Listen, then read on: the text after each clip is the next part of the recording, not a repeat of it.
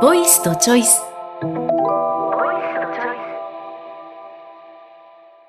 一番最近の私のトラブルを話していいですか？はい、いいです。はい。はい。えー、っと、実は、ああ、でも、ああ、ちょっとなんか迷うな。あの、騒音トラブルがあったんです。はい。えー、事務所を移転したんですけど、今年。事務所を移転したきっかけの一つが騒音トラブルだったんですよ。まあそれだけではもちろんないんですけど、一つのきっかけになったのが騒音トラブルで、えー、っと、今の事務所に移る前は、いわゆるワンルームマンションのようなところで事務所として借りて、えー、ずっと事務所をやってたんですね。セミナールーム、お客さんも出入りして、でやってたんですけど、えー、と、ワンフロアにて、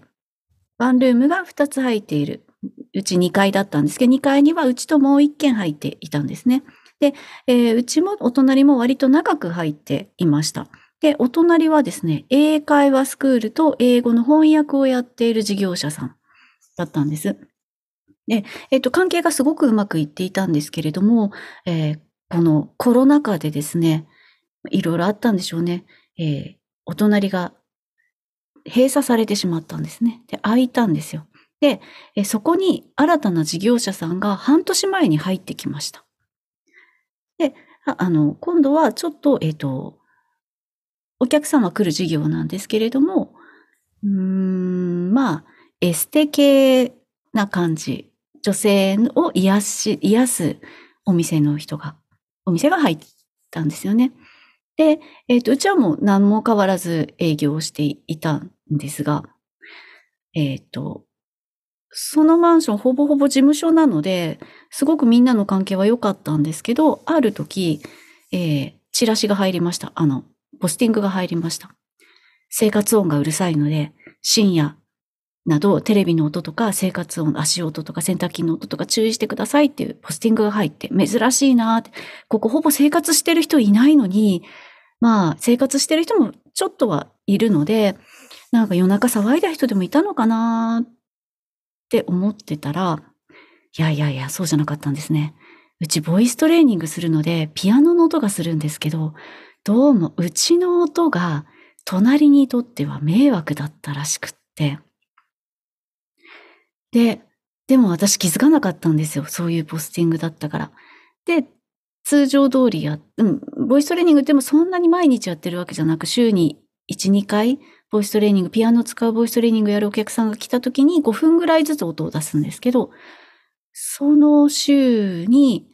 ボイストレーニング出してたら、隣からすごい勢いで壁を叩かれまして。いや、怖かったんですね。で、何事かも内装工事でも始まったのかなっていうぐらい壁を叩かれてすごく怖くって。でも、あ、これはもしかしたらピアノへのうるさいんかもしれないっていうのそのポスティングとか情報が一気につながって、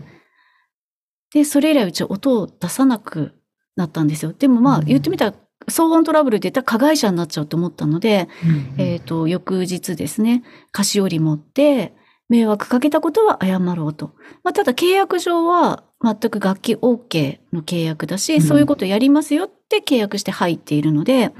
うん、えっ、ー、と、契約上うちは悪いことはしてないんですけれども、まあ、あの、うん、向こうに嫌な思いをさせたことは謝ろうと思って謝りに行ったらすごい怒っててですね。うん、で、向こうの契約は楽器不可の契約をしてたんですよ。まあ、それにも事情があって、実は途中であの、不動産屋さんの担当者さんが変わったというか、あの、亡くなったので、違う不動産屋さんが管理するようになってて、契約書自体が変わっちゃってたんですよね。こともあって、両方悪くないわけですよ。うん、これって ADR 案件じゃないですか？ね。ロールプレイシナリオ作れそうですね。ですね。うん。というようなお便りをください。あ あ、そうですね。本当に。若い支援センターには不動産屋さんもいっぱいいるし。あ、そうなんですね。うん。あ、騒音って本当難しいですよね。はい。騒音トラブルは難しいなと思いました。うん、はい。じゃな感じで。はい。かりました。うん。まあそんな感じで具体的な話をいろいろできるといいですよね。ね私が、まあ、なんか答えを、あの、お伝えするっていうことはなかなか難しいと思いますけれども、あの、でもどういうふうに考え、自分だったらどういうふうに考えるかな、みたいなことであれば、コメントはできるかなと思いますね。はい、え、ちなみにどう考えますか？このトラブル。まあ私からしか話を聞いてないので、うん、そうですね。本来であれば私からと相手方からと聞くんですよね、うんうん、きっとね。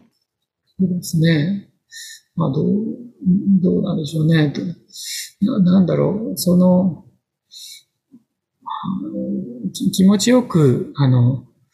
お互いに良い関係で暮らしたいということと、で、私、自分の立場では別に間違ったことをしてるわけではないっていうこと。それからまあ仕事としては、うん、なんだか、あの、福井さんも別に趣味でやってるわけではなく、あの、もう仕事として音を出しているんだっていうことですよね。ななので、そのトレーニング、仕事に差し障るということ。で、向こうは仕事としてそのエステのサービスをしているので、その確かになんか全然違う、あの、音がガンガン入ってくると仕事に差し障るっていうことは、まあ、想像はつくっていうことですよね。だから、まあ、その、裁判的な発想で言うと、ななんだろう、受任限度みたいな、あの、受任限度を、あの、を超え、超えているかどうかで、その迷惑をかけてるかどうかみたいなことを判定するみたいな話になりますけど、でもそれで例えば、ね、それ、受任限度は超えてないっていうふうに、はい、あの、裁判所が仮に判断したとしても、はい、それ、相手は主観的なものなので、うん、あの、迷惑を受けてるっていう話で、全然問題解決しないんですよね。しないですよね。だとすると、あの、まあ、エンジニアリング的っていうか工学的に解決するだとか、あの、まあ、ビジネス的に解決するっていうか、ななんだろう。あの、エンジニアリング的にっていうのは壁を作るとか、あれでしょうし、あとは、まあ、時間、時間帯を決めるとか、なんか、あらかじめお互いにそういう予定を交換するとか、そういうことで、あの、妥協点を見出すっていうような方向で議論をするとか、まあ、そういうこともあり得ますけれども、あの、まあ、その、福井さんが事務所を変えられたっていうのも、これも一つの解決ですよね。はい。あの、だから、その、コストをどこにかけるのかっていう話で、あの、考えると、まあ、そのコストのかけ方っていうのは、まあ、ちょっと余分に引っ越し費用とかかかったかもしれないけれども、まあ、もしかしたら一番合理的だった可能性もあるんですよね。はい、そ、そこで、その人と、あの、ガタガタ喧嘩をやり、やり合うよりは、あの、その、もう、出るという選択をしたということは、まあ、良かったかもしれない。はい。ふうに、まあ私は思いましたけどね。ADR 的な考えをかじり始めてた時期だったので、うん、そういう、あの、電話応対技能検定、もしもし検定の指導者級とか、うん、勉強をしてて、もうフル稼働したわけですよ、脳内で。ゴールはまずどこだろう、私はこう思ってる。きっと相手はこう思ってるだろう。で、解決策としてやっぱ考えて、あの、私も、向こうはすごく感情的に怒っていたので、で、まあ、それもごもっともで、それを真に受けて、反論することもできたんですね。こっちはお客様からお金もらってやってるから、そんなピアノの音がしたら困るみたいに言われたんで、それにそのまま食ってかかることもできたわけです。うちだってお客様からお金もらってボイストレーニングしてるんだから、うん、それだ、音出せないのは困るとも言えたんですけど、まあなんかひとまず聞いて、ああ、そうですよね、そうですよねって聞いて、で、まあただ、あの、迷惑かけたことは謝るけれども、契約上はこっちはこうなってるから間違ってないって言っても、向こうはそう間違ってるはずだって来たんですよね。